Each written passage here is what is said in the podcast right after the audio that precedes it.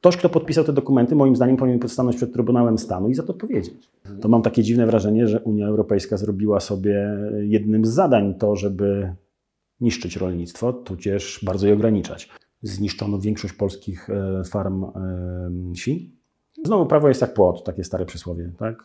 Zmija się prześliznie, lew przeskoczy, a bydło stoi. Jak zaczniesz się zastanawiać, co się dzieje dookoła ciebie na świecie, to nagle zrozumiesz, że żyjesz w Matrixie. Że jeżeli są posłowie, którzy rozpisują e, swoje kilometrówki do Europarlamentu, tak, oszukując podatnika, oszukując fiskus, po to, żeby zarobić parę tysięcy euro miesięcznie, to jaki problem jest ich kupić? To, to zboże, które idzie z Ukrainy, nie do końca jest ukraińskim zbożem, bo większość ziem e, rolnych i uprawnych należy do amerykańskich korporacji. Zawsze byliśmy krajem rolnym, tak? Dzisiaj niestety y, już więcej importujemy żywności niż eksportujemy. Jesteś obserwowany od dwóch lat, jesteś nagrywany, mamy wszystkie materiały na ciebie. Jeżeli powiesz nam e, realnie, ile zarabiałeś, ile e, brałeś tych łapówek, to zmiękczymy ci wyrok. W Rosji za negowanie tego, co się dzieje, grożą kary do 15 lat więzienia, bo Chińczycy się tak błyskawicznie rozwijają, że z każdym miesiącem uciekają Amerykanom. Ludzie to takie, wiesz, naprawdę czasami straszne zwierzęta. Uważam, że w Polsce e, aparat państwowy jest w stanie zniszczyć każdego człowieka w przeciągu paru miesięcy, bo polskie prawo jest tak skonstruowane, że żeby pójść do kogoś e, do sądu, go pozwać, to musisz wystawić fakturę. Na biznes misję zaprasza Lancerto. Moda premium dla mężczyzn i kobiet. Lancerto. Życie to podróż na własnych zasadach. Partnerem odcinka jest Hokomo, producent domów modułowych. Wejdź na hokomo.pl i wybierz swój wymarzony dom. Witam wszystkich bardzo serdecznie. Dzisiaj moim gościem Sebastian Sadowski-Romanow, prezes ITRO, ale jest to firma, która pomaga firmom wychodzić na zagraniczne rynki lub wchodzić do Polski. Także cały eksport, import, tak? Tak, generalnie handel międzynarodowy. Okej, okay, no znamy się już też wiele lat, bo możemy tu powiedzieć, że łączy nas ta sama szkoła biznesu w Nowym Sączu, więc y, po czasie bardzo miło się zobaczyć. No chciałem z Tobą porozmawiać dzisiaj, bo no wielu z nas, przedsiębiorców, dzisiaj się zastanawia. Mówi się, że z jednej strony jest kryzys, trudniej sprzedawać, z drugiej strony otwierają się nowe rynki, zamykają, więc pewnie o tym trochę porozmawiamy. No i żeby nie tracić czasu, pierwsze pytanie. Powiedz mi, towary dzisiaj, podczas też konfliktu, który jest. Jest import z Ukrainy. Co w ogóle o tym myślisz, mówiąc na przykład było słynne zboże? Jak w ogóle Polska dzisiaj na tym tle? Że wiesz, to jest dosyć e, złożony temat. E, jakby z tego co wiem, to, to zboże, które idzie z Ukrainy, nie do końca jest ukraińskim zbożem, bo większość ziem e, rolnych i uprawnych należy do amerykańskich korporacji. Więc jeżeli weźmiemy pod uwagę to, że właścicielami tego zboża, które dzisiaj nie może wypływać przez porty, są Amerykanie, a my mamy bardzo silny lobbying polityczny, żeby to, to zboże wpuszczać na rynki europejskie. Raz, że zabieramy tym rynek polskich rolników, ale dwa, też niszczymy swój wewnętrzny rynek. Tylko znowu, jak spojrzymy na to, co się dzieje w Europie, czyli wszelkie um, strajki rolników, mhm. to mam takie dziwne wrażenie, że Unia Europejska zrobiła sobie jednym z zadań to, żeby niszczyć rolnictwo, tudzież bardzo je ograniczać. No bo znowu wiemy, że jest niby ono szkodliwe dla klimatu. Y, I to jest jakiś jeden z kolejnych absurdów, który mnie bardzo zastanawia, y, że krowy bardzo negatywnie wpływają na e, nasz klimat, tak, wydzielają dużo e, metanu i, i z tego powodu powinniśmy ograniczać liczbę krów i przechodzić na wegetarianizm. No a właśnie myślisz, że idzie ku temu, że celowo właśnie, tak jak trochę powiedziałeś, to rolnictwo u nas jest niszczone, no bo przecież było zboże, ja pamiętam przecież te silosy ogromne dawno jako dziecko pełno, gdzie się nie jechało na wsi, to takie wiesz, były. Żeby to dobrze zrozumieć, powinniśmy sięgnąć do roczników statystycznych. I gdybyśmy wzięli sobie roczniki statystyczne przed lat 80. i zobaczylibyśmy, co eksportowała Polska, w czym byliśmy potęgą eksportową, to okazałoby się, że jednym e, z naszych, do, z naszych domen była, było zboże, było mleko, e, były zwierzęta żywe. Zawsze byliśmy krajem rolnym. Tak? Dzisiaj niestety e, już więcej importujemy żywności niż eksportujemy co jest, że tak powiem, znamiennym e, czynnikiem, który pokazuje, jakby, w którym kierunku żeśmy poszli. Mhm. No to jeśli jesteśmy przy tym konflikcie, to ile w ogóle według Ciebie tych firm eksportowało do Rosji, bo ten rynek jest zamknięty i co w związku z tym, no bo mamy chyba ogromne straty z tego powodu. Ja sam wiem, pod Nowym Sączem jabłka były, wiesz, mięso właśnie szło do Rosji. Bardzo dużo e, firm eksportowało do Rosji. Tylko trzeba pamiętać o tym, że odcinanie od ekosystemu rosyjskiego handlowego zaczęło się bardzo dawno. I tak naprawdę, jeżeli weźmiemy historię e, wstecz, to od 1998 roku Mieliśmy pierwsze kryzysy e, w Rosji. To były kryzysy najczęściej walutowe, czyli spadek drastyczny waluty rosyjskiej. E, I wywołany tym kryzys handlowy odbijał się na firmach, które eksportowały do Rosji. A Polacy wtedy, ze względu na bliskość geograficzną, na bardzo duże dużą ilość kontaktów z tego powodu, że wojska rosyjskie tu stacjonowały. Tak? Politycznie byliśmy powiązani, więc tych znajomości było dużo i biznesów było bardzo dużo. Ja jestem z Białego Stoku, mogę coś na tym o tym powiedzieć. Jest doskonały dowcip, e, nie do końca polityczny, więc nie wiem, czy mogę go opowiedzieć. E, skracając, jakby szybko idąc do meritum, przesłuchiwano wszystkich celników z każdej granicy. Najpierw Czecha, później na, na, granicy czeskiej celnika, później na granicy niemieckiej, a na koniec na granicy z Rosją, tak, czy tam wtedy z Białorusią. No i każdemu z nich powiedziano taką samą historyjkę. Jesteś obserwowany od dwóch lat, jesteś nagrywany, mamy wszystkie materiały na ciebie. Jeżeli powiesz nam e, realnie, ile zarabiałeś, ile e, brałeś tych łapówek, to zmiękczymy ci wyrok. No i każdy mówi, jeden mówi tam, nie wiem, no średnio tak miesięcznie wyciągałem na Skodę. E, Niemiec mówi, ja tam średnio na Volkswagena Passata, nie? No i pytają się tego na Podlasiu. I mówią, powiedz nam, e, jakby chłopaki już się wszystko powiedzieli, już się wysypali. Jeden kupił Skodę, drugi kupił e, Volkswagena, a ty co, BMW, Mercedesa, co? Mów szybko, nie zastanawiaj się, mów jak było. I on tak liczy, liczy, liczy, liczy, liczy, oni tacy zniecierpliwieni, to jest 15 minut trwa, mówi, słuchaj, jakby nie udawaj, my wiemy, że ty brałeś, brałeś grubą gotówkę. Tak, tak, wiem, ale BMW to duża firma. Dobra, no rzeczywiście. E, no ale powiedz mi, co w, tym, w związku z tym rynkiem, bo tam chyba no, mówi się, że rynek nie lubi próżni, czyli my tracimy, a ktoś... Wiesz, odcinano nas od tego rynku, tak jak powiedziałem, od 98 roku, tak na dobrą sprawę. Największą odcinkę później notujemy w 2014, czyli przy pierwszym konflikcie e, z Ukrainą, bo wtedy wprowadzono sankcje. Rosja wprowadziła e, odwrotne sankcje i wtedy w dużej mierze handel zamarł. Tak? E, to już nie było nigdy to samo, co było wcześniej. Ten handel się odbudowywał i tak dalej, i tak dalej, bo znowu, jak powiedziałem, dużo firm ma relacje jeszcze z bardzo, bardzo wielu lat i ciągle tam sprzedaje. E, dzisiaj nawet pod sankcjami można eksportować towar, e, chodzą towary do Kazachstanu, na Białoruś, do Serbii, do Egiptu i dalej trafiają do Rosji. To nie jest problem. Oczywiście jest więcej problemów wymagających, że tak powiem, tego, żeby ten handel ułożyć, ale to nie znaczy, że tam z powodu sankcji nie trafiają żadne towary. Tak? E, I to, co było znamienne, to kiedyś w Rosji było bardzo mało chińskich produktów, a dzisiaj e, jest tych produktów bardzo, bardzo dużo.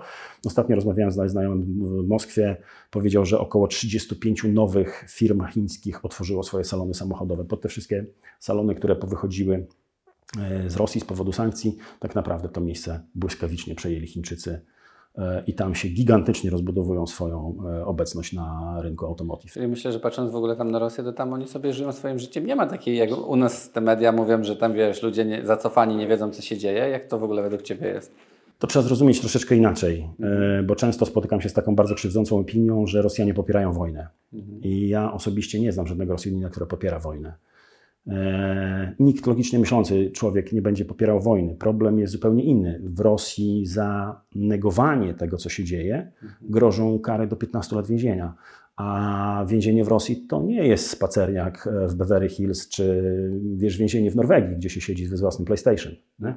Dlatego e, uważam za taką grubą manipulację e, zachodnie media, które przychodzą na ulicach i pytają Rosjan, co pan sądzi o e, tej tak zwanej wojnie, czy o, o, o operacji specjalnej. Tak?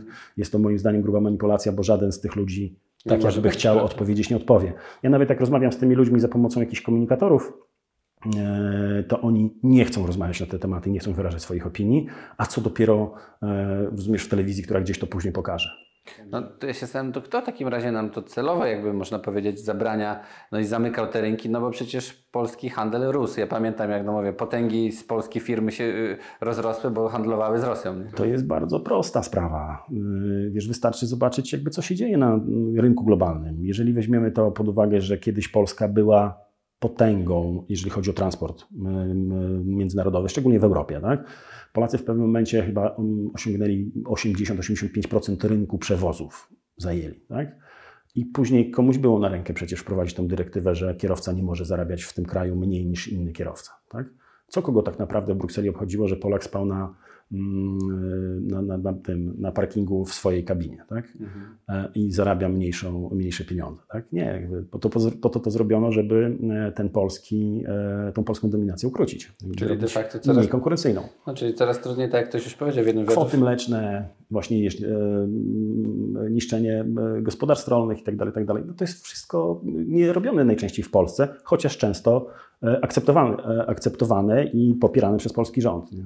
No to jest straszne. Właśnie jednym z wywiadów właśnie gadaliśmy, zaraz pewnie o tym powiemy, o CPK, ale powiedz mi jeszcze, jak patrząc na ten import-eksport, to czy jest, jeśli chodzi, mówimy biznesowo, jakiś towar, którego może nam zabraknąć, mówię o jedzeniu na przykład, co może wzrosnąć cenowo w Twojej opinii? Co, na co dzisiaj jest taki popyt? No bo zamknęły się niektóre rynki. Już moim zdaniem e, generalnie nie można przewidzieć, czego zabraknie, bo zabraknąć w moim odczuciu może wszystkiego. Ja e, może powiem niepopularną taką tezę, ale ja uważam, że stoimy przed dzień ogromnej wojny i wojny e, amerykańsko-chińskiej, a nie e, jakiegoś lokalnego konfliktu, tylko globalnego konfliktu. A ukraińska wojna jest częścią, mniejszą częścią składową tego, tego konfliktu zaplanowanego, myślę, że na najbliższe lata, bo Chińczycy się tak błyskawicznie rozwijają, że z każdym miesiącem uciekają Amerykanom, Amerykanie tracą do nich coraz większy dystans. Więc jakby Plus konflikty jeszcze w samych Stanach nawet. tak, tak, no to co się dzieje dzisiaj w Stanach, w Teksasie, to też jest jakby znamienne. No, sytuacja wygląda przedziwnie. Ja jestem, e, znaczy, sam w sobie jestem optymistą, e, ale uważam też, że realnie patrzę na świat, dlatego mam wrażenie, że mimo wszystko czeka nas konflikt. Daj, Panie Jako Boże. Polaków też? Tak? Znaczy, chciałbym bardzo, żeby ten konflikt jednak był e, w Azji, gdzieś tam w Chinach, żeby to była wojna o Tajwan, e, ewentualnie, jeżeli ma być w Europie, żeby nadal Ukraińcy stawiali zacięty opór i ta, ten konflikt nie przelał się do nas. Tak? No ale znaczy, wystarczy spojrzeć na historię. Tak? 39 rok, e, wsparcie aliantów to jest śmiech. Tak? Nie, to nie wiem, czy, na ile to jest popularna teza, ale ja ją zawsze głoszę. To nie jest teza, to jest jakby fakt historyczny. E, To, że Polacy spłacili dopiero w latach 70. długi, które e, Anglicy, im policzyli za używanie e, sprzętu wojskowego, użyczenie lotnisk, samolotów, mundurów itd., itd. Polsce wystawiono dług za to, że Polska krwią swoich żołnierzy i życiem swoich żołnierzy broniła Wielkiej Brytanii. I ten dług straciliśmy dopiero w latach 70. I myślę, że ktoś by znał taką historię, to w życiu nie poszedłby drugi raz do stołu z Anglikami. Jest to przerażające, bo trochę rzeczywiście, jak to jest w Polsce? Czy firmy padają, czy się rozwijają jednak, czy idzie? No bo mówimy konflikt, kiedyś tutaj to było takie Eldorado, też zagraniczne firmy chciały się lokować, dzisiaj no jesteśmy takim trochę niebezpiecznym punktem, nie? Myślę, że jesteśmy bardzo niebezpiecznym punktem. Tylko kryzys zawsze ma e, to do siebie, że dla jednych to jest e, duże wyzwanie i tragedia, a dla drugich są to szans- szanse biznesowe. I tak e, wystarczy spojrzeć na to, że jak ci się zamyka konkurent, no to ktoś musi obsłużyć jego klientów. Nie? Więc słabsze firmy w kryzysie, które padają, oddają pola tym silniejszym. Tak? Problem w tym, że najsilniejsze są korporacje. Nie? No właśnie, nie za bardzo mamy polskie firmy globalne, nie? Tak. To też jest ogromny problem. E, Kiedyś mm, premier Morawiecki powiedział taką frazę. E, Nie to, że chciałbym go cytować, nie to, że popieram PiS, ale to było bardzo mądre zdanie, tylko wykonanie później kiepskie, że Polska powinna wdrożyć model e, gospodarki Korei Południowej, bo Korea Południowa w latach 50. była najbiedniejszym krajem Azji, z ubóstwem porównywalnym do najbiedniejszych krajów e, Afryki. No, a dzisiaj jest piątą czy szóstą gospodarką świata. Tak? E, I jak usłyszałem e, premiera, że chciałby taki model gospodarczy wprowadzić w Polsce, to pomyślałem sobie, wow, rzeczywiście może e, PiS będzie myślał o Polsce i zbuduje polskie silne państwo. Ale później się jednak okazało inaczej. Tak?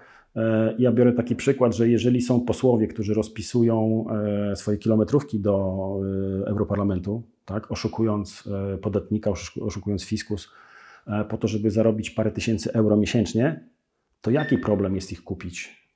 Jaki problem jest przelobować wielkiej e, międzynarodowej korporacji swoje prawa w Polsce? Tak? Gdzie nie trzeba rozmawiać z 300 posłami. Trzeba z kilkoma tymi na górze, którzy powiedzą, co mają zagłosować. Nie? To jest dla mnie absolutnie przerażające i dlatego uważam, że tak naprawdę e, my w Polsce nie bronimy polskich interesów, tylko bronimy interesów korporacji. PiS bardzo chciał wprowadzić e, podatek od sklepów wielkopowierzchniowych, od e, tych od transakcji finansowych, od opodatkować duże korporacje. Nic się nie udało. Tak. Nie dlatego, że nie chciał, dlatego, że nie mógł. Mieliśmy No. wizyty przecież z ambasady amerykańskiej, tak? Było, było trochę oburzenia, ale podatki nie weszły. A myślisz, że da się coś zmienić? Bo się zastanawiam, jak to zrobić, żeby, no bo jednak coraz bardziej są, jesteśmy ci przedsiębiorcy, jesteśmy świadomi, mamy internet, trochę się o tym coraz więcej mówi, no a jednak y, no, nie dzieje się dobrze, szczególnie ten rząd, bo mnie to też przeraża, ile było teraz obietnic, co każdy zrobi. No i sam widzisz, jesteśmy... Nikt ci tyle nie, do, nie, nie da, co ja ci obiecam. Tak, To dokładnie. jest takie fajne przysłowie i to ono jest bardzo prawdziwe, jeżeli chodzi o polityków. E, Wiesz, ja uważam, że jak patrzę z perspektywy świata, nie tylko Polski, to się nie dzieje tylko w Polsce. To się naprawdę dzieje na całym świecie. Mm, I myślę, że e, jako ludzie powinniśmy wprowadzić takie bardzo żelazne zasady. Żaden polityk, który nie ma rodziny, nie ma dzieci, nie powinien piastować funkcji publicznych i podejmować jakichkolwiek decyzji e, dotyczących danego kraju i danego narodu. E, To, że nie powinni być to młodzi ludzie poniżej 30 roku życia na przykład, bo ich niedojrzałość emocjonalna jakby- Byłego wiceministra, tak? nie, nie, nie powinni piastować takich em, funkcji. E, Dodatkowo, mm, wiesz, jakby to, co powtarzają też korwiniści, że powinien być jakiś deficyt zapisany, którego nie wolno przekraczać, nie wolno zadłużać państwa, bo zadłużać się cudzymi pieniędzmi jest bardzo łatwo. I, I, że tak powiem, jeszcze dostając z tego odpowiednie dywidendy. Tak? Jak popatrzymy sobie na elektrownię atomową, którą budujemy 20 lat, już w tym roku chyba, czy w poprzednim powinna zostać oddana wedle planów Platformy Obywatelskiej. E, A jeszcze nie mamy chyba nawet lokalizacji. Chyba zmieniają lokalizację, tak. Wydanej, tak. Ale Podobnie myślisz, myślę, że... że to jest właśnie tak trochę, przepraszam Ci przerwę, ale y, trochę się też boją, że nowe władze są y, blisko z Niemcami, a Niemcy nie chcą, żebyśmy mieli tą elektrownię, nie chcą CPK, nie chcą portu. Świnoujścia nie chcą Odry i myślę, że to będzie blokowane, no to jest absolutnie przerażające. tak. Jestem na 100% o tym przekonany. To kurczę, to nie ma Polaków, no ja jestem, nie wiem, idę, jestem Polakiem, patriotą, to ja nie mogę uwierzyć, że nie chcą dla Polski zrobić, że można się, nie wiem, sprzedać za pieniądze, jakiekolwiek by były, jak już naprawdę... Można, ludzie nie mają żadnego kręgosłupa moralnego, uważam. E, wiesz, natura człowieka jest zawsze taka, że my myślimy najpierw o sobie, dopóki później co jeszcze. Jeżeli ja sobie jestem w stanie zapewnić e, dostatnie życie na pokolenia, to po prostu sprzedam wszystko. Wiesz, e, są historie w kryminalistyce, gdzie e, ktoś w za 20 zł. Ludzie to takie, wiesz, naprawdę czasami straszne zwierzęta. Hmm. Przerażające jest to. No dobra, ale wró- wróćmy jeszcze na, do Polaków, na tych firmach, y, do tych, no skupmy się na tych firmach, co dają radę. To do jakich krajów dzisiaj Polacy najbardziej eksportują? Jakie to są kraje z Twojego doświadczenia? E, Wiesz co, no jesteśmy podwykonawcami Niemiec od dawna, dlatego Niemcom zależy na tym, żeby nie było tu CPK, żeby nie było portów i tak dalej, i tak żeby Polacy nadal byli zależni od gospodarki niemieckiej. Jak weźmiesz sobie zestawienia znowu statystyczne e, handlu, e, na przykład AHK, e, Niemiecko-Polskiej Izby Gospodarczej i zobaczysz wymianę handlową, to okaże się, że my prawie tyle samo eksportujemy do Niemiec, co Niemcy do nas. I tak naprawdę to się nazywa najczęściej uszlachetnieniem produktu. Tak? Czyli oni wysyłają coś, my to skręcamy, śrubki swoje wysyłamy do Niemiec, oni tam piszą made in Germany i sprzedają to trzy razy drożej. I to jest, myślę, że najstraszniejsza prawda. Wiesz, jakby, mm, jakby często słyszymy, że jesteśmy potęgą w produkcji mebli. Nie? Tylko większość tych mebli robi IKEA w Polsce, nie Polacy. My je skręcamy, my mamy, dajemy drewno, my tam nasi stolarze siedzą za drobne, e, robią te meble, ale to nie my jesteśmy eksporterami. To nie są polskie marki, które wychodzą na, na rynek międzynarodowy i są rozpo, rozpoznawalne na Czyli świecie. nie rośniemy jako polskie firmy, tylko po prostu od... Rośniemy jak podwykonawcy, jako zaplecze wykonawcze i to jest odwieczny problem i dlatego Niemcy zawsze będą niszczyć polską gospodarkę. Bo kto będzie jeździł sobie zbierać szparagi? No tak. Ja tylko raz pamiętam, jak był prezes e, do Solarisa zatrudniony Niemiec. Przyjechał, Niemiec się osiedlił do polskiej firmy pracować, wiesz, to było takie miłe, ale jest to bardzo mało. No dobra, jesteśmy przy tym CPK. To co o nim sądzisz? Bo właśnie już chyba wielu mówi, że jest kluczowy, a znowu zaczyna być debata, czy w ogóle go budować. I to jest takie smutne, no bo ja nie wiem, nie mam, jakby moje zdanie i to, co rozmawiamy jest takie, że no my musimy mieć coś, co jest... Łukasz, jakby dla mnie najprostszą rzeczą, żeby sprawdzić, czy coś jest warte, czy nie warte, jest statystyka. To jest najprostsza rzecz. Jakby tak, bo statystyką owszem można manipulować, ale można nią badać duże zjawiska. I jeżeli sobie weźmiesz pod uwagę liczbę lotnisk u naszych sąsiadów, jednych, drugich, nasze położenie geograficzne, ile Polacy wykonują lotów i tak dalej, i tak dalej, to się okaże, że nasze lotniska są za małe, niewystarczające. Dla nas nie to, że jest potrzebne, on jest konieczny. Tak? Jakby, dlaczego Polska nie rozwijała się przez tyle lat, jak powinna? Bo nie mieliśmy odpowiedniej infrastruktury drogowej. Brak infrastruktury powoduje zahamowanie rozwoju. Niemcy robią to świadomie, blokując rozwój polskiej gospodarki. Dzisiaj wygaszamy kopalnię Turów, która daje 20% chyba e, zapotrzebowania na polską energię. To jest, to jest zbrodnia. To ktoś, kto podpisał te dokumenty, moim zdaniem powinien stanąć przed Trybunałem Stanu i za to odpowiedzieć. Mhm. No niestety to jest też smutne, że politycy nie mają żadnych konsekwencji. Jak ktoś powiedział w Sejmie kłamią, bo mogą. Yy, jak weźmiesz sobie też pod uwagę nasze prawo, tak? czyli e, polityk może powiedzieć co chce, tak? E, ma immunitet. Dodatkowo, jeżeli chcemy, e, żeby nie wiem, referendum było zgodne z prawem, to musi być przynajmniej 50% frekwencja, którą mierzy i organizuje takie referendum ktoś, na komu, komu nie zależy, żeby w ogóle takie referendum się odbyło, bo mogą mu coś kazać zrobić, więc tu już mamy pierwszy konflikt, tak? ale wybory mogą się odbyć nawet i być ważne przy, nie wiem, 5 czy 10% frekwencji. No to gdzie jest równowaga prawa? Mhm. Nie? To bardzo proste. Jakby... Już się zastanawiam, czy będzie kiedyś jakaś partia, która powie i właśnie będzie rozliczać. Nie będzie. Bo... Nie będzie, dlatego że każda partia, która jest dopuszczana do tego stolika, jest już poukładana. Po prostu rozkłada się partię tak, żeby zagospodarować pewne grupy społeczne. Jak zobaczysz na korwinistów, to Korwin zawsze rośnie, rośnie, rośnie, rośnie, średnio do 20%, a później, później zaczyna e, przed wyborami wyczyniać takie ekscesy, że te 20% spada do 5%. Nie? I to chodzi o to, żeby zebrać tych e, niezadowolonych, ich zorganizować najpierw, a później to rozbić. Tak?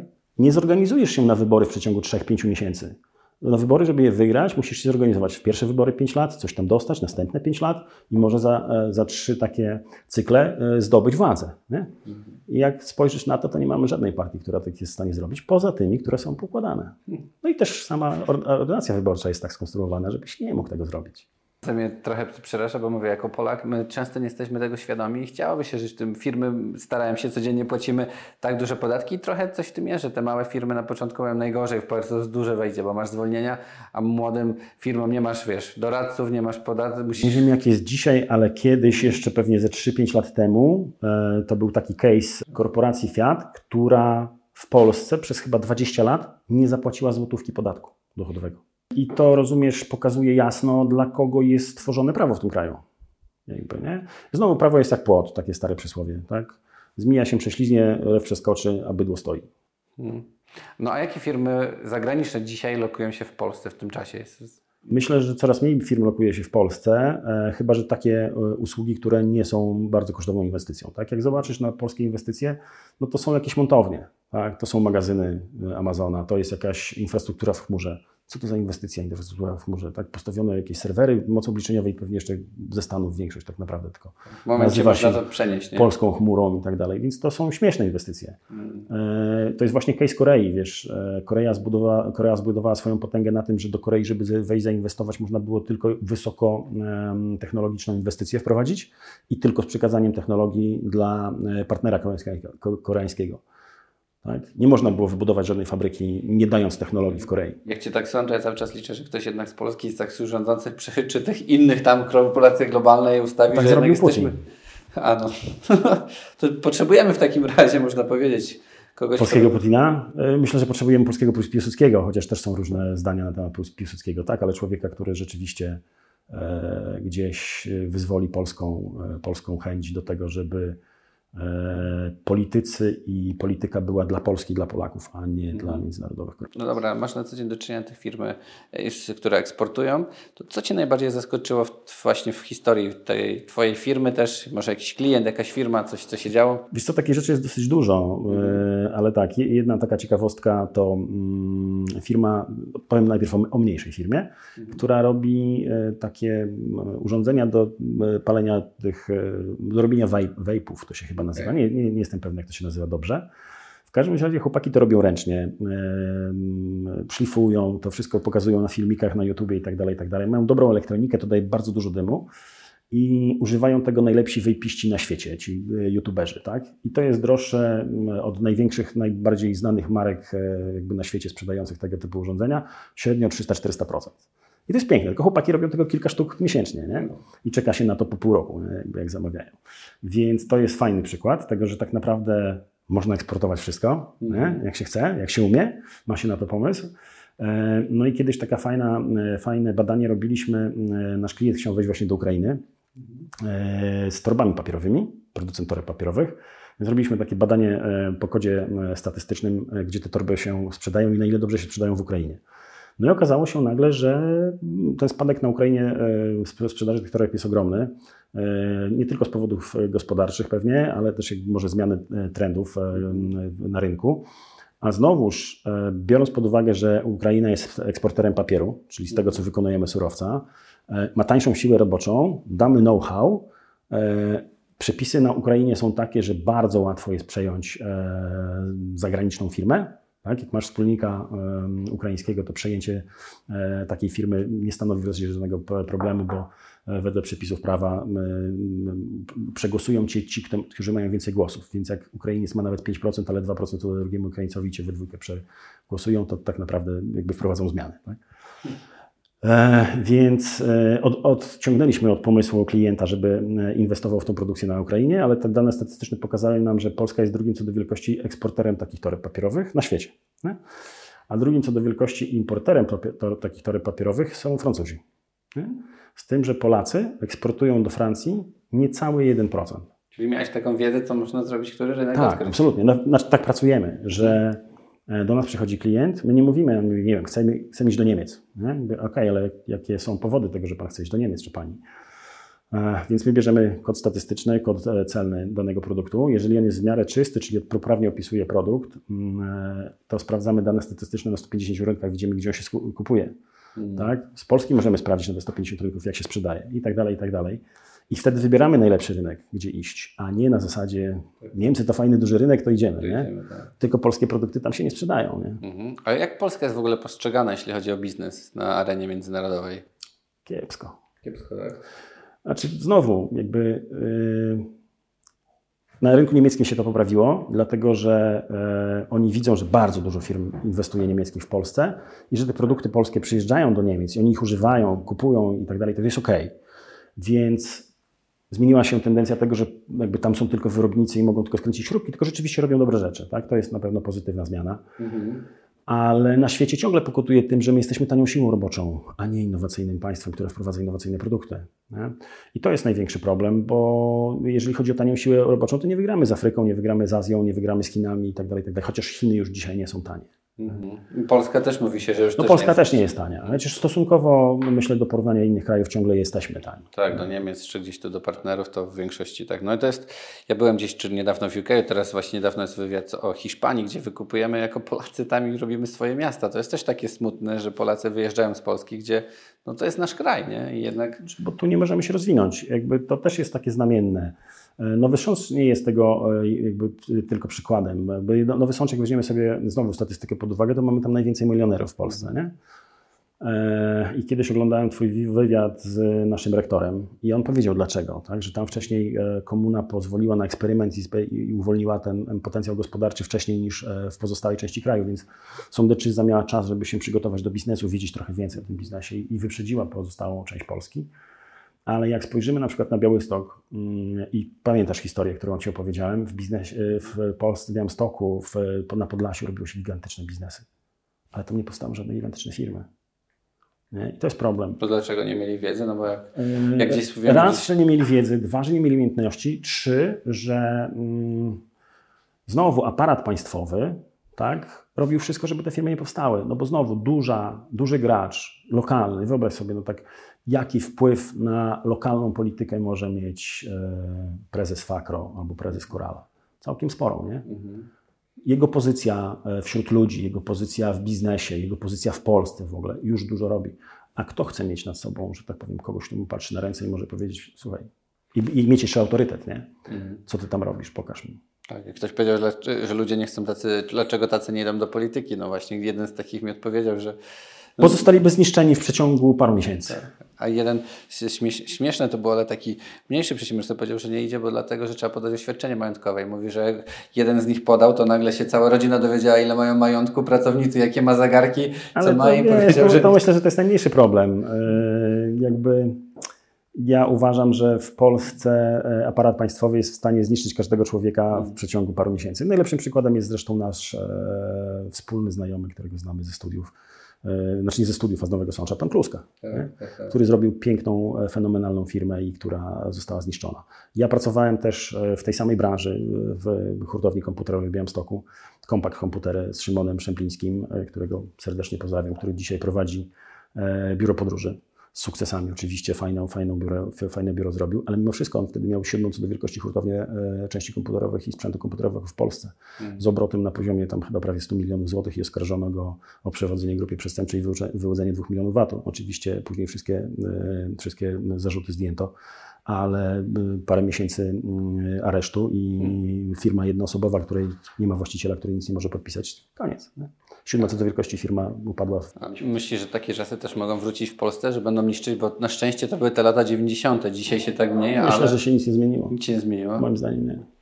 Przerażające, powiem Ci, że jak Ciebie słucham, z drugiej strony no jesteśmy, pniemy do przodu, idziemy, ciśniemy. Myślę, że właśnie dzisiaj chyba, no bo jak Ciebie są, to dzisiaj jest ważne właśnie budowanie tego kapitału społecznego. Ja sam tworzę taką grupę biznesową po to, żebyśmy, jakby się coś działo, żeby to społeczność, bo my musimy się trzymać wszyscy przedsiębiorcy razem, nie? żeby nie było takich ataków, bo dawniej nie było internetu. Dzisiaj mamy chociaż jakieś narzędzia, gdzie możemy od razu pokazać, nie? Trochę z tą władzą Ale walczyć. wiesz, robisz państwo w państwie taki program.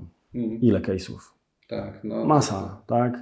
Yy, pobicia przez policjantów, zupełnie niewyjaśnione, zamiecione pod dywan. Nasze gwiazdy, które potrącą 80-letnią staruszkę na e, pasach i sędzia klepie, że staruszka wdargnęła. Wiesz, no, jeżeli na to wszystko spojrzysz świeżym okiem, takim bez różowych okularów, to rozumiesz, gdzie mieszkasz, gdzie żyjesz. Nie? Ja jak słyszę, że w Rosji jest korupcja, wszystko można kupić, to się śmieję, bo tam chociaż ona jest oficjalna po prostu. Tam z tego nikt nie robi żadnego ale, a u nas to się ten... Dzisiaj chyba jest dla bogatych, nie tak. Prawo jest dla bogatych. No, to jest... Ja cały czas gdzieś wierzę, no wiesz, mamy dzieci, rośnie nowe pokolenie, że się to gdzieś powinno zmieniać. No, Ja też jestem optymistą, też jestem patriotą, też nie wyjeżdżam, e, też staram się budować, e, że tak powiem, ten pozytywny wizerunek Polski na świecie, ale jesteśmy też krajem, który ma najniższy, czy jeden z najniższych progów zaufania społecznego. My nie potrafimy ze sobą współpracować, my sobie nie ufamy.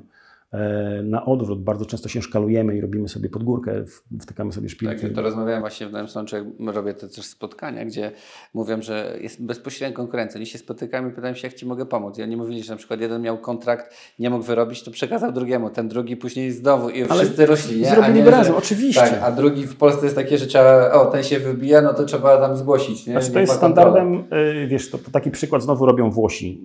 Y, Jak wejdę na swoje podwórko, to są konsorcja eksportowe. Tak? Włosi y, kilka dekad temu to były w większości małe rodzinne firmy. Nie? I oni wiedzieli, że wyjście na rynek zagraniczny jest bardzo ryzykowne i bardzo drogie. No więc co robili? Jednoczyli się w kilka firm i razem tam inwestowali. I tak zbudowali swoją potęgę gospodarczą. Tak? Wyobra- znaczy, ja to robię 12 lat. Ideę konsorcjum eksportowego przedstawiam na wielu spotkaniach eksporterów. E, Mamy gdzieś tam poopisywane takie rzeczy. Jest gdzieś taki stary film na YouTubie zrobiony w e, klastrze budowlanym. Tą i- ideę przedstawiałem. No Nie słyszałem, że otwierasz kanał, więc zaraz podlinkujemy, bo ciekawe, naprawdę są ciekawe takie przykłady życia, które się zastanawiam, czemu nas polityka nie słucha, czemu takich przedsiębiorców jak Ty nie słucha, jak właśnie rozwijać tą przedsiębiorczość, bo ja rozumiem, kurczę, możesz przekupić jedną dziesięć, ale wszystkich to jest nie do wiary, nie? No ale trzeba zrozumieć, że ci ludzie tam są od 30 lat. Nie? E, To nie jest tak, że coś się zmieniło. Oni doszli do władzy. e, Wiesz, my się chwalimy tym, że nasza transformacja była bez jednego wystrzału, ale to nie dlatego ona była bez jednego wystrzału, że myśmy wygrali. Myśmy po prostu, e, wiesz, tych, którzy nami rządzili, ubrali w inne ubrania, i czy może postawili inne twarze. nie? Ale ci, którzy ciągali za sznurki, ciągle są ci sami. No dobra, a powiedz mi e, w takim razie, jeszcze miałem Cię zapytać o mięso i eksport mięsa. Czy rzeczywiście przestajemy jeść mięso? Bo Polska była chyba potęgą, jak się gdzieś czytałem historycznie. Jak to jeszcze dzisiaj nadal jesteśmy potęgą, jeśli chodzi o mięso? I... Nie, nie jesteśmy. Bardzo dużo mięsa importujemy.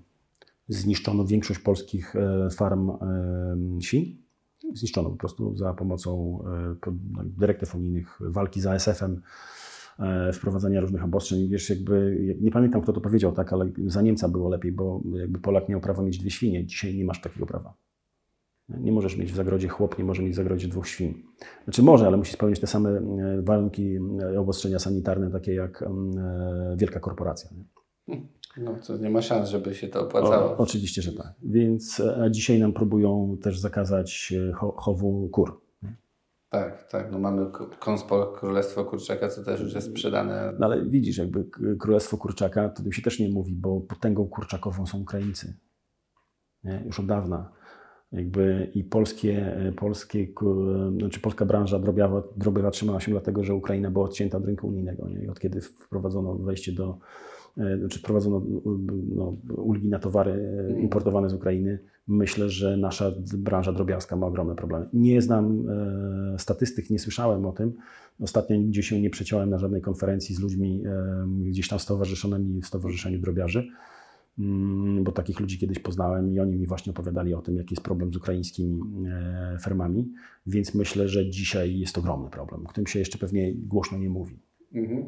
No dobra, ale też mówi się z drugiej strony, że w kryzysie się inwestuje, są inwestycje. To jakbyś ty mógł powiedzieć, masz tych dużo firm, powiedziałeś ciekawe case'y, to w co dzisiaj warto inwestować, w co inwestują firmy, z którymi pracujesz, może prezesi i w ogóle w co ty inwestujesz, jak dzisiaj, bo są czasy ciężkie, ale tak jedni się wtedy bogacą. Tak, znaczy y, trzeba to mieć na uwadze. E, problem z inwestycjami jest zawsze taki, że łatwo przeinwestować. Jakby mm. w kryzysie najważniejszy jest cash flow. Mm. Tak? Nie tylko w kryzysie, w ogóle jest ważny cash flow. Nie? A w momencie, kiedy jest kryzys, kiedy banki celowo zabierają pieniądz e, z rynku, wielu kontrahentów, nawet jak chce, to nie ma z czego zapłacić. Mhm. E, I do kryzysów trzeba się przygotowywać. E, trzeba pamiętać, znaczy ludzie mają krótką pamięć. Jakby my zapominamy o tym, że był kryzys, jest prosperity, wszyscy pchają te pieniądze w rozwój i tak dalej, i tak dalej, nie budują sobie żadnej poduszki finansowej. Mhm. I później jak przychodzi kryzys i one przychodzą dosyć gwałtownie, bo 12 miesięcy w biznesie to jest dużo i znaczy szybko. Tak? Wszystko tak? się może zdarzyć. Tak? E, no ja tak zbankrutowałem za pierwszym razem w 2007 roku ale ja jestem bogatszy o to doświadczenie. Ja w momencie, kiedy wprowadzono obostrzenia covidowe w Polsce, to najpierw zwolniłem wszystkich pracowników, dałem im wypowiedzenia, a później jak dostaliśmy tarczę, to powiedziałem, ok, widzę, że coś się będzie działo, nie dadzą zrobić jeszcze tego kryzysu. I wtedy w moim odczuciu e, powstrzymaliśmy początkowy kryzys, mhm. tak? bo dano dużo pieniędzy na rynek, firmy mogły wydawać i płacić. Nie? E, co później spowodowało, spowodowało oczywiście inflację, ale na ten moment uratowano, no bo nagle jak się gospodarka zatrzymuje, po prostu nagły stop, no to jest dramat. Nie? E, ale ja wtedy się wystraszyłem tego kryzysu i tak jak mówię z poprzednich doświadczeń, więc od razu zainwestowałem w sprzedaż. Więc myśmy zwiększyli e, liczbę klientów ponad 300%. Bo miałem taką świadomość, że ok, połowa się z nich wyłoży, ale to i tak będzie duży wzrost. Nie?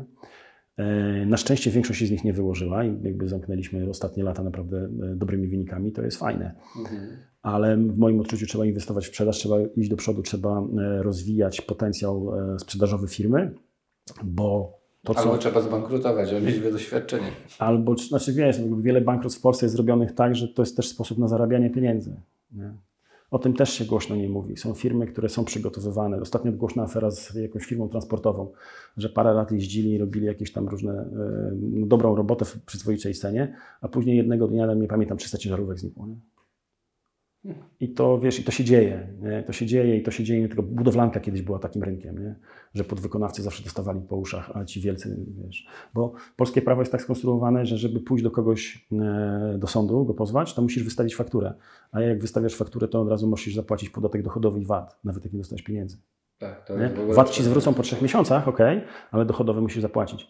E, żeby odliczyć dochodowy, musisz wygrać e, sprawę, a żeby wygrać sprawę, musisz złożyć jeszcze 5% e, wadium wartości. Więc wiele firm po prostu nawet nie wystawia faktur, a mówimy o tym, że jak ktoś ma jednoosobową działalność gospodarczą, to podatek dochodowy jest 19%. Nie? To jest, wiesz, bez szans, po prostu bez szans. Jeżeli ktoś nie zna mm, przepisów, nie zna prawa, nie zna tego, jak, jak ten biznes funkcjonuje, to, to jest chodzenie po polu minowym. To nie jest pytanie czy, tylko pytanie kiedy. Statystyka mówi, że 80% firm pada w pierwszym roku działalności, a z tych 20 co zostanie 80 w następnych trzech. Hmm, czyli ta kumulacja wspólna, no bo tak jak mówisz, trochę chyba powinniśmy takim scenariuszem włoskim, nie? żebyśmy się łączyli te małe firmy i trochę grali na nosie tym korporacjom. Nie? Tak, absolutnie. No dobra, a w takim razie czy Polska na tym konflikcie, który jest, jakoś korzysta, że, no bo z jednej strony trochę też ludzi z Ukrainy wydają nas pieniądze, ale z drugiej strony państwo też im daje e, i rozdaje pieniądze. Czy my jakoś korzystamy? Moim zdaniem nie korzystamy e, finansowo. Jakby powiem brutalnie to, co, to, co, to, co, to zabrzmi brutalnie. My korzystamy tylko na tym, że giną Ukraińcy, a nie Polacy. To jest największa korzyść naszego e, kraju, naszego narodu. Ja bardzo współczuję Ukraińcom, tylko to jest też tak, że oni nie walczą swojej wojny. To jest problem, że oni się zbuntowali przeciwko prorosyjskiej władzy, ale dają się zabijać za proamerykańską władzę. jest zupełny bezsens. Oni nie giną za Ukrainę, giną, giną za, za Stany Zjednoczone. Prawda, no co mam Ci powiedzieć, nie? Niestety, no i z tym biznesem nie jest łatwo. No dobra, ale jakbym chciał powiedzieć, mam polską firmę, łączę się albo jestem sam, chcę wyjść za granicę, od czego mogę zacząć? Co zrobić, aby sprzedawać za granicę? Co jest pierwszym krokiem, żeby... Są dwa scenariusze. E, Jak sprzedajesz do klienta końcowego, czyli B2C, tak? no to mamy różnego rodzaju platformy typu Amazon, eBay i tak dalej, i tak dalej. To wymaga pewnych kompetencji, to wymaga kompetencji językowych, kompetencji tych technicznych, żeby tam się odpowiednio zarejestrować, do, dodać te produkty i tak dalej, i tak dalej. Trochę wiedzy trzeba mieć, ale tą wiedzę można nabyć, można ją kupić, można wziąć zatrudnić pracownika. I to jest w moim odczuciu jedna z prostszych e, metod, ale musimy pamiętać o tym, że sprzedajemy pojedyncze sztuki. Nie? Więc znowu obsługa logistyczna musi być wzięta pod uwagę, czy ten produkt jest na tyle marżowy, że my jesteśmy w stanie to zapłacić za ten transport i tak dalej, i tak dalej. Ale przy jakichś fajnych, pomysłowych rzeczach, tak jak mówiłem o tych na przykład tych, tych cybuchach, Fajwach, tak, to jest super. Nie? To no, oni nawet nie sprzedają tego przez e, platformy, tylko przez swoją stronę internetową, przez e, obecność na YouTubie. Ale tego typu ciekawe produkty można sprzedawać pojedynczo na cały świat, w zasadzie bez żadnych problemów. Nie? E, A drugi, trudniejszy segment to jest tak zwany handel B2B, gdzie wysyłamy towary e, wielkości samochodowych czy pociągowych. Tak? I to jest, że tak powiem, bardzo mocno e, niewykorzystywana przez nas e, część tego eksportu, bo my jesteśmy najczęściej podwykonawcami. Polska firma, jak do nas przychodzi, to mówi, że tak powiem, my zejdziemy z ceną do granic możliwości, ale wszystkie obowiązki z tytułu wprowadzenia e, produktu na rynek zagraniczny, e, kosztów sprzedażowych, kosztów marketingowych niech weźmie na siebie dystrybutor. Nie? A Niemcy robią tak, że przychodzą i mówią, proszę, tu jest nasz towar, tu e, jest plan marketingowy, będziemy się ogłaszać w tych, tych, tych gazetach, tu jest nasza lista wystaw, które się będziemy wystawiać, Was zapraszamy jako dystrybutora, jeszcze za gotowość serwisową zapłacimy Wam 2000 euro miesięcznie. Nie? Kogo weźmiesz? Mm. Polaka, który chce sprzedać tanio, okej, ty jednorazowo dużo zarobisz, ale masz worek problemów na głowie, czy takiego Niemca, który zapewni Ci wszystko? Tak. Ma 30% drożej, tak? Tylko to jest kalkulowane w cenę. No, ale powinniśmy się uczyć. Ja cały czas, znaczy, jak kiedyś dr Bartoszewicz mówił, że właśnie jest w szoku, że Polacy się sprzedają zagranicznym firmom, a nie polskim. Nie? Że Wiesz, taki e, przykład, mieliśmy jednego klienta, którego wprowadziliśmy e, do sieci e, drogerii w Rosji, do takiej dosyć znanej, dużej sieci. E, Był początkowy sukces, super ekstra, ale po 12 miesiącach towar nie rotował, no to wypadł spółki. I po paru latach przyszedł do mnie wtedy dyrektor eksportu, a później został prezesem i przyszedł do mnie znowu, Panie Sebastianie, weszlibyśmy jeszcze raz na ten rosyjski rynek. Ja mówię, okej, ale pod jednym warunkiem, robimy to na moich zasadach. Ja mówię, czyli budujemy budżet, szy- zaszywamy to w cenie, e, przygotowujemy jakby ten cały plan marketingowy i to się uda wtedy. Ja muszę porozmawiać z zarządem, bo to jeszcze spółdzielnia jakby pracownicza. Nie? No dobra, rozmawia pan. No i co? Nie, możemy to zrobić po naszemu. Nie, nie, po waszemu to już nie chcę. Już to raz zrobiłem i raz wypaliśmy. Jakby Po co powtarzać to samo? Nic się nie zmieniło. Jakby świat się nie zmienił, że jakby ten sam, ten sam scenariusz może tym razem wypalić, a wtedy nie wypalił. Nie, nie chcemy się uczyć. Mhm. Nie chcemy się uczyć na własnych błędach. Nie chcemy inwestować. O, to jest problem. A jakbyśmy Bo dzisiaj polskie doradzić- firmy nie mają marży, żeby ją inwestować. Wiesz, dlatego sprzedajemy tanio, dlatego nas najczęściej za przedpłaty, bo nasza marża jest tak niska, że my nie możemy zabezpieczyć tego e, wiesz, narzędziami finansowymi, nie możemy tego ubezpieczyć. Nie ma Nie ma marketingu, tak? No bo nie, nam się nie mieści w tej marży. Nauczyliśmy się tylko konkurować ceną i to jest największy problem. Czyli jakbyś teraz chyba, jak Cię są, mielibyśmy coś doradzić, to nie konkurujmy ceną, po prostu róbmy produkty wysokomarżowe i dobrej jakości chyba, nie? Żeby się dało. Marketing is the king tak naprawdę. Jeżeli spojrzymy na Stany Zjednoczone, jeżeli spojrzymy na wykresy największych spółek, to jest tylko marketing. Już dawno to nie są firmy produkcyjne, tak? to są firmy technologiczne, to jest R&D zaszyte tam koszty, tak? to są jakieś innowacje, a nie produkcja. Naszą ogromną przewagą jest to, że my mamy własną produkcję i to jest to, co nas wyróżnia, tak? że my mamy jeszcze na dodatek produkcję w Europie, więc możemy pochwalić się, że my rzeczywiście robimy made in Europe nie? i to jest piękne, bo ma, coraz mniej firm może się tym pochwalić. No ale znowu, jakby ta mentalność, która nam każe walczyć tylko ceną, to jest na zasadzie, jakby Niemiec przychodzi, płaci e, z góry, płaci za materiały, tak, odbiera towar i zajmuje się sprzedażą, ale narzuca swoją marżę i i promuje swoją markę. No, tak, niby niemieckie to dobre, nie? Jakościowo. No dobra, jakbyś miał polecić jeszcze widzom, to według Ciebie jaki jest biznes, taki biznes przyszłości? Na co można by było postawić? Czy jest coś takiego, co Ty zauważasz, tak jak zauważyłeś, no nie wiem, właśnie te torebki tu i tu, nie wiem, na coś, co firmy się z, teraz fokusują albo będą w kolejnych latach? Znaczy moim zdaniem czeka nas e, duża rewolucja cyfrowa, tak, sztuczna inteligencja zmieni mocno świat I myślę, że ci, którzy nie będą patrzeć w tą stronę, jak tą sztuczną inteligencję wykorzystać w swoich biznesach, dostaną mocno po uszach. W to bym inwestował, w to bym szedł. No i w ogóle w innowacje. Tak? Innowacje, cokolwiek, co wymyślasz, co jest nowego na rynku, co niesie wartość dodaną. Tak? Ja zainwestowałem w taki startup, który robi maszynę do tynkowania, która sama tynkuje w zasadzie. Tak? E, pięć lat na rynku, pró- tak naprawdę prac badawczo-rozwojowych, myślę, że oni dostali na to dotacje, nie mieli na wkład własny, ja tam zainwestowałem wraz ze swoim kolegą. Ale 5 lat, y, póki produkt wyszedł właśnie teraz w styczniu, taki, że oni są gotowi go wypuścić na rynek i sprzedawać z dumą, że to działa tak, jak oni chcieli, a przez 5 lat sprzedawaliśmy te produkty pojedynczym e, klientom, cały czas z ręką na sercu, że to nie jest tak, jak e, powinno być. A ja mówię, wiecie, spójrzcie na e, drukarek tej 3D. Tak? Kiedyś to po prostu drukowało nie wiadomo co i nie wiadomo czym. I ludzie za to płacili kupę pieniędzy. My sprzedajemy nowinkę technologiczną. Tak, znaczy kogoś. prototypy są niedoskonałe, nie? Tak, Ale nie- fajnie by było, jakbyś nowy dom mógł sobie, czy taki deweloper całe osiedle wykończyć maszyną, nie? Ile kosztów odchodzi. Będzie mógł. Wow, no to trzymamy kciuki za to, no, e, chętnie dowiem się więcej. No i fajnie, że z polskiej firma, fajnie, bo wie, że jeszcze eksportować, więc Tak, będzie nadzieję, eksportować. Ja, ja, ja się tym będę zajmował. Tak. No to trzymamy kciuki, niech będzie, no mówię, musimy walczyć z tymi firmami dużymi, twórzmy te firmy globalne, twórzmy, rozwijajmy się. Ja się cieszę, że też no, z wieloma firmami utrzymuję kontakty i jest ta siła walki, jest duch, mimo tych trudnych czasów, to jest ta mobilizacja, fajnie, że się łączymy, że dzisiaj rzeczywiście mówię, trochę y, te Włochy przytoczę znowu, się gdzieś powoli dzieją u nas, przynajmniej jeśli chodzi o taką współpracę, już przedsiębiorca wie, że nie może być sam, bo po prostu zginie. E, Szczególnie na rynku zagranicznym. Tak? To duzi mogą e, gdzieś tam sobie poradzić, ale nawet e, Fakro, ile dobrze pamiętam, miało sporo problemów na rynku europejskim, kiedy wprowadzano różne no tak, regulacje. I w ogóle, tak. Więc e, wiesz, no, jakby zjednoczenie się jest bardzo ważne i tą inicjatywę prezesa Florka uważam bardzo słuszną. Nie wiem jeszcze w jaki sposób będzie wykonana, jakby jaka będzie realizacja Tak, tego tak, tak, pomysłu. Rada Przedsiębiorców globalnych. Tak, tak. Y, Jakby idea bardzo słuszna, tak, właśnie pomocy, bo tak zbudowano właśnie koreańską gospodarkę, tak. Państwo dofinansowało chyba 26 tak zwanych czeboli. To były prywatne firmy, które, które mocno do, dofinansowało państwo, e, ale zrobiło im ry- taki, taki rynek e, cieplarniany, że tam nie mogły wejść firmy konkurencyjne i tak dalej, nie mogli się na tym rynku rozwinąć, wsparło ich w eksporcie.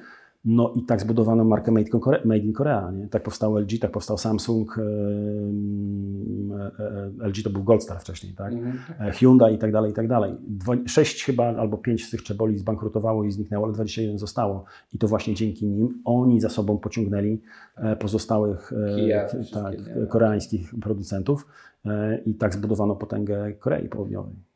No i Więc trzymam kciuki za, e, za, za tą za inicjatywę. inicjatywę no, za przedsiębiorców. No to powiedz mi jeszcze, e, ten, jeśli w ogóle tak dzisiaj mówimy o tym biznesie w Polsce, takiej kondycji, się stałem w ogóle na tej polityki, czy rzeczywiście jest jakaś szansa na ten, tą współpracę też polityków i przedsiębiorców, bo to jest dla mnie takie ciekawe, że dzisiaj, wiesz, jest jeden obóz, który jest jakby innym światem. Moim zdaniem nie, jakby z prostej przyczyny, bo my sami próbujemy takie rzeczy robić Mhm. i jest to bardzo trudne. I to nie jest nawet wina polityków, Yy, bo ja kiedyś miałem taką inicjatywę zrobienia Polskiej Wirtualnej Wystawy Narodowej i próbowałem, że tak powiem, jakieś patronaty uzyskać i tak dalej, i tak dalej, jakąś pomoc. No i nie było za bardzo chętnych, ale to nawet dzisiaj jest tak, że my jak zachodzimy do jakiejś organizacji, to jest tak, gdybyście byli stowarzyszeniem, gdybyście byli fundacją, to my możemy z wami rozmawiać. Jako z biznesem, no to nie. Tak? E, Bo styk biznesu i polityki w Polsce jakby bierze się od razu, że to jest korupcja, nie? A ja mówię, wie pan, jakby kiedyś spotkałem się z wiceministrem Bąkiem bodajże, jeszcze za rządów PO. Tam mieliśmy wtedy tą inicjatywę tej, tej, tej wirtualnej wystawy narodowej i mówię, wie pan, gdybym ja był Microsoftem, to ja rozumiem, że pan by się bał, że tam gdzieś wyjdzie, że panu zaproponowałem jakieś pieniądze czy coś. Ale ja prowadzę tam pięcioosobową firmę, jedną, jed- znaczy spółkę ZOO akurat, tak, ale pięć osób, my tam robimy, nie wiem, milion czy półtora złotych obrotu. Ja nawet gdybym chciał pana przekupić, to nie mam czym, nie? Mhm. Jakby czego się obawiać, nie? Mamy to postrzeganie, że przedsiębiorca to od razu korupcja, złodziej i ten zły jeszcze, Tak, nie? więc y, sądzę, że w mentalności urzędników niewiele się zmieniło i to jest taki problem, że oni się boją. Nawet jak chcą, jak uważają, że niektóre inicjatywy są fajne i oni by zrobili. Na przykład, nie wiem, ja e, chciałbym zrobić dobre szkolenia z rozwoju eksportu. Tak? Chciałbym, żeby e, w- wsparł mnie w tym PAIH. No ale oni mówią, to my możemy panu zapłacić za jednorazowe, nie będziemy promować pana szkoleń. No ale przecież nie będę zrobił, nie wiem, za 10, 20 czy 50 tysięcy nie zrobię im szkoleń, żeby później oni je sprzedawali. Znaczy oddawali za darmo, tak? Ja chcę je sprzedawać, ja chcę na nich zarabiać. Nie? To jest prawda, że rzeczywiście. Więc e, nie wiem, jak z tego impasu można wyjść. Nie? To muszą być na tyle odważni politycy, bo nawet mówię, to jest w Polsce coś takiego jak pa- partnerstwo po- e, e, PPP, tak? partnerstwo państwowo-publiczne czy prywatno-publiczne. E, I to nie działa, to nie Ilu w ogóle nie wiem o ilu jest y, tych rzeczach, to właśnie ile musisz ty sam nawet mieć tej wiedzy, żeby wiedzieć, że są takie inicjatywy. Ktoś tam bierze pieniądze, ktoś y, z tego żyje, a nam nic się nie dzieje, nie pomaga, więc to jest też słabe. Nie? Chyba taką listę trzeba zrobić tych y, miejsc, gdzie powinny wspierać, może trzeba ich uderzyć, no po prostu gdzie o tym mówić. Jest, Polska ma, nie pamiętam, jak wtedy badaliśmy, to było też parę ładnych lat temu, 44 organizacje promujące polską gospodarkę. 44. Każdy ma swoje logo, każdy ma swoje struktury, każdy ma swoje imprezy i tak dalej, tak dalej. Budżety, tak. tak.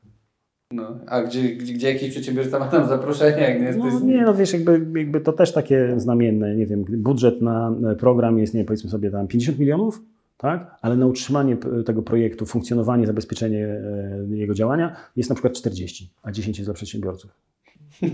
No proszę. No to można się nasunąć, dlaczego takie coś powstało, nie? Znaczy, ja, znaczy, tych ludzi trzeba utrzymać, tak? Mhm. Ja nie mam nic przeciwko, ale żeby to byli na tyle kompetentni ludzie i ten pomysł był taki, że on rzeczywiście wesprze tych, tych, tych nawet za te 10 milionów zrobi tak, że my zarobimy dla tej gospodarki te 40, wyda, te 40 wydane na urzędników, ale tam nie ma pomysłu na to. Tak, no my dzisiaj potrzebujemy zarabiać Nie? na tych ludzi, Tak. na emerytów, na system zdrowia, na wszystko, co e, zaczyna nam tutaj No jest, padać, nie? jest taka książka e, Johna Perkinsa bodajże, się człowiek nazywa ekonomic, ekonomista brudnej roboty. Okej, bo właśnie miałem Cię zapytać o książki, które jeszcze możesz polecić przy końcu, czyli to będzie jedna z nich, tak?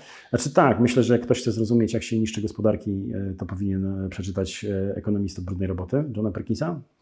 Słuchaj, jak Cię teraz słucham, to ja właśnie chcę walczyć, żeby tego nie niszczyć. Ja Ciekawy jestem, ja będę miał teraz pomysł, jak tutaj ze społecznością, może napiszcie też widzowie, może ktoś z nas ma pomysł, o którym my nie wiemy jeszcze, jak można, no chodzi o to nawet nie walczyć, ale no wspierać, rozwijać się, pokazywać te rzeczy, które są, nie działają, nie? Jedynym pomysłem na to, żeby mieć siłę, to jest zjednoczenie. Tak, to jest ta stara zasada, wiesz, pęku strzał się nie da złamać. Nie? Każdą jedną pojedynczą, czy dwie, czy trzy da, a, całego pęku nie. Jak zobaczymy dzisiaj, co robią rolnicy, y, wiesz, oni potrafią wyjść wszyscy razem, tak? ale co, co jest ważne, jakby zimą nie, nie mają dużo pracy, więc mogą wsiąść te swoje ciągniki, wielkie maszyny, które trudno zatrzymać i pojechać, nie? E, przedsiębiorca nie ma w zasadzie takich okresów, kiedy może powiedzieć, to ja To dzisiaj tak. idę, postrajkuję, to ja nie wiem, to nie wypłacę ludziom, to wyślę ich na urlopy i tak dalej, bo sobie będzie krzywdę robił. Nie? Tak, my nie mamy iść, wiesz, do lekarza, do, Tak. na wakacje, nic, pracujesz. Nie, to taki wiesz, y, dla mnie największy, największy taki, to też jest świadomość tego, jakby największy taki e, dysonans mój poznawczy, jeżeli chodzi o pracodawców, to jest kwestia okularów. Nie wiem, czy wiesz, jak to wygląda. Nie.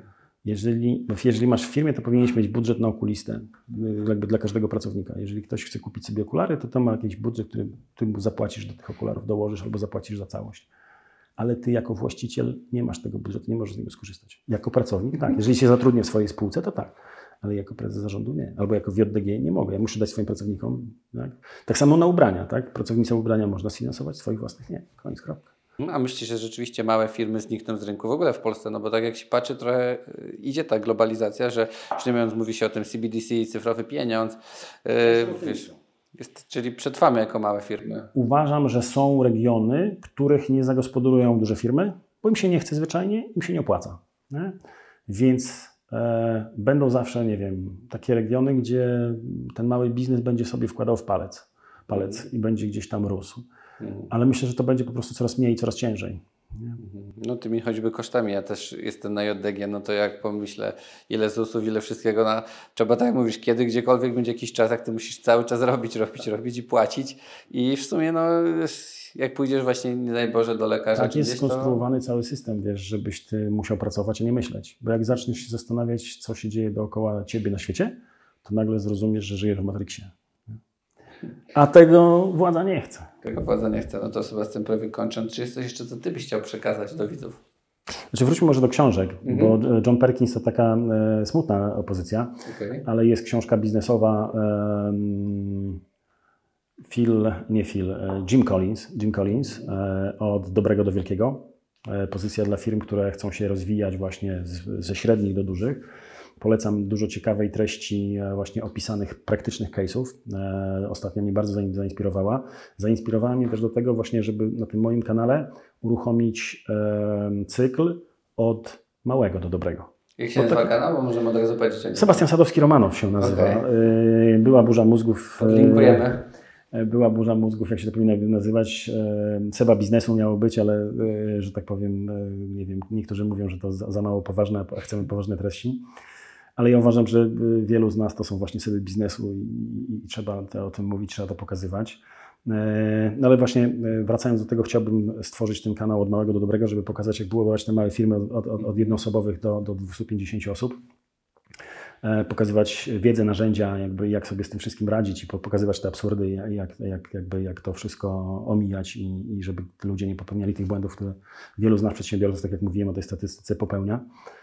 E, I to jest jedna rzecz. A druga to jest e, druga część cyklu to, są, to jest eksport bez łez, czyli to, co robimy, czyli to, na czym się znamy najbardziej, jak wchodzić na rynki zagraniczne, żeby też uniknąć wielu e, nieprzyjemności, bo rynki zagraniczne są bardzo różne. Tutaj w Polsce, nie wiem, na Podlasiu i na, na Wielkopolsce i na Podhalu są zupełnie różni ludzie, mają różny zbiór cech, inne zachowania, inne wartości.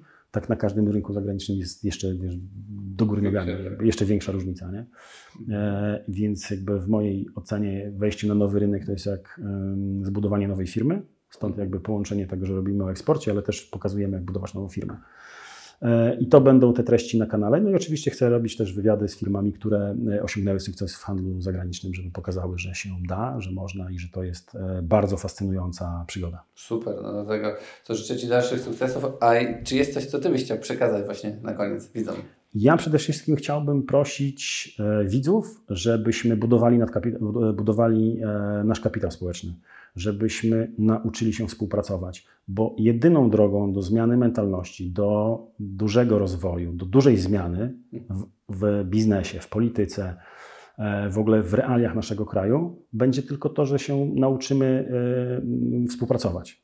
Tak? Polacy mają z tym ogromny problem. My jesteśmy indywidualistami, jesteśmy e, z wielu samcami alfa i ciągle ze sobą konkurujemy, a musimy nauczyć się współpracować. Tak? Są kraje dużo mniejsze od nas, że tak powiem, a potrafiące dzięki temu, że potrafią kooperować, budować, potrafią się pięknie rozwijać i, i, i odnosić wielkie sukcesy na rynkach e, międzynarodowych, a te też wewnątrz tych, tych, tych rynków widać zupełnie inny e, jakby poziom. Tak? Dla mnie takim ideałem jest Szwajcaria. Mhm. Tak? No ale tam mamy demokrację bezpośrednią, gdzie to ludzie podejmują ważne decyzje. No, ale my też oddolnie, jak nawet biznes misja, czy Ty widzisz, staramy się robić. Tu nie ma żadnej dotacji z państwa, żadnych PPP czy innych, którzy e, chociaż chwilę daliby, wiesz, złotówkę. I to jest też smutne, bo fajnie jakby ktoś przyszedł i pomagał i ktoś myślał o przedsiębiorcach, no ale nie, nie dajemy się. Oddolnie no, trzeba działać, walczyć i budować ten kapitał społeczny, no bo kto jak nie my. No ja bym chciał w Polsce żyć dobrze z dziećmi, nie uciekać za granicę. Może jak mieć za granicą, to, to jak się by zarobiło dużo Tak, na pieniędzy, wakacje to na wakacjach pojechać, tak. Albo zimę przezimować, jak jest brzydka pogoda, ale tylko tyle. Ale żyć bym chciał w Polsce. Bo... Absolutnie mam tak samo, wiesz, i e, dlatego uważam, że żeby coś zmienić, musimy się e, nauczyć współpracy, musimy się nauczyć jednoczyć. I to, co robisz, uważam, e, uważam że to jest fantastyczna rzecz. Jakby ja Ci też życzę bardzo dużo, że tak powiem, sukcesów na tej drodze, którą rozpocząłeś, bo kanał to jedno, a znowuż tą grupą biznesową, którą budujesz, uważam, że to bardzo słuszna inicjatywa. No i stres jest taki, że nie wiesz. Znaczy, Początek. i mogę Ci dać taką radę, to uważam, że jeżeli się skoncentrujesz na tym, kto jest w grupie i jak oni mogą sobie pomóc nawzajem i oni zaczną sobie pomagać, to będzie to największy kapitał, jaki można zbudować, bo najlepiej przekonywać przykładem. Tak? Mhm. Że ja tu przyszedłem, to mi dało X, Y, Z i teraz byłem w tym miejscu, a jestem w tamtym. I to, i to jak, jak, jakby. Ja należę do BNI e, i uważam, że największym problemem tej organizacji jest to, że ona pracuje na tym, żeby zwiększyć ilość grup, ilość członków, a nie na tym, żeby ci członkowie nauczyli się sp- współpracować wewnątrz grupy. Ja pracuję na tym, żeby moja grupa jak najwięcej współpracowała ze sobą i jakby wynosiła jak najwięcej biznesu. No ktoś mi powiedział, że właśnie my musimy jako Polacy zbudować taką grupę, żeby nie kupować od Stanów licencji, bo jak jest BNI czy Corporate na amerykańskich, tylko my Polacy stwórzmy na cały świat, pokażmy, niech inni kupują, nie? to trudne. Y, Jakby wiesz, no bo mało kto chce kupować polski koncept, ale znowu, tak, y, to nie znaczy, że nie można, tak, ale y, no na pewno jest dużo trudniej, jakby, bo za, za nami niewiele stoi, jakby niewiele sukcesów gospodarczych stoi za nami. To jest problem. Właśnie to, to case e, Korei, która najpierw zbudowała duże firmy, które poszły w świat i osiągnęły sukces i za nimi poszli dalej. My nie mamy dużych firm globalnie znanych, tak? E, wiesz, no są perełki, tak? Nie No. powiedzmy sobie y, Orlen, y, Fakro, tak? Ale one są bardzo wąskich niszach. Tak, jak spytasz przeciętnego Amerykanina, czy zna Fakro, czy no to raczej nie, nie. Jak spytasz, czy zna IKEA, no to powiesz, że zna, nie? I to jest tak, że nie mamy może takiego biznesu do klienta, nie? Że Nie mamy marki Made in Poland. Made in Poland, tak. To jest problem. To jest problem, dlatego mało kto chce nas kupić. No, to jest ciekawe. No, bardzo Ci też Sebastian dziękuję. Dziękuję za radę do grupy, bo to jest rzeczywiście tworzenie od serca nie dla liczby pieniędzy, tylko dla takiej budowania kapitału, żebyśmy sobie radzili na dobre i na złe i tak jak mówisz, żeby każdy mógł rosnąć, że dzisiaj ja bardzo się cieszę, jak mój sąsiad, mój kolega biznesowo rośnie, i, a ja mu mogę dać cegiełkę wiedzy, bo brakuje nam tej wiedzy, brakuje nam tego, że ty wiesz dużo w jednej dziedzinie, a ktoś wie w drugiej i jak ty się coś dowiesz, to wiesz. Myślę, że wiedzy nam nie brakuje i dzisiaj jest nawet za dużo. Mamy zalew wiedzy i czasami jest trudno wyf- wy- wyfiltrować tą wiedzę, która jest rzeczywiście dla nas potrzebna, Przydatna, tak. przydatna. I jeszcze jest tak, że wiesz, że każda e, wiedza jest w, w odpowiednim momencie też potrzebna. Nie? E, Ja dlatego postanowiłem podzielić kanał na, na dwie sekcje, na przykład, że ta sekcja od małego do dobrego e, ma być dla małych firm. Tak? A eksport bez łez dla dużych, bo tam jest ta wiedza, którą oni potrzebują, a jakby, bo każdy, na każdym etapie firmy potrzebujemy innych kompetencji, innych ludzi. Tak? Żeby zbudować firmę od 0 do 10 osób, to jest jedne kompetencje, jedne, jedni ludzie, jakby je, jeden mindset potrzebny, od 10 do 50 zupełnie inny, od 50 do 200 zupełnie inny, a po to, żeby później przeskoczyć i iść w korporację, jeszcze inny. I u nas, jak spojrzysz na dane statystyczne, znowu nie ma kultury wzrostu takich firm. U nas się takie firmy nie budowały, tak? albo powstawały od razu duże z przejęć jakichś tam e, stałe, starych molochów. E, jest mało firm, gdzie ludzie zaczynali w garażach i, i zbudowali wielkie korporacje, bo my nie mamy takiej wiedzy, nie mamy tych umiejętności. Nie ma skąd ich nawet nabyć, gdybyśmy chcieli. Nie? Sebastian, bardzo Ci dziękuję. Co dalszych sukcesów. Do zobaczenia. Mam nadzieję, że jeszcze nie raz. Tak jest. Dziękuję bardzo. Dzięki. Wszystkiego dobrego. Cześć.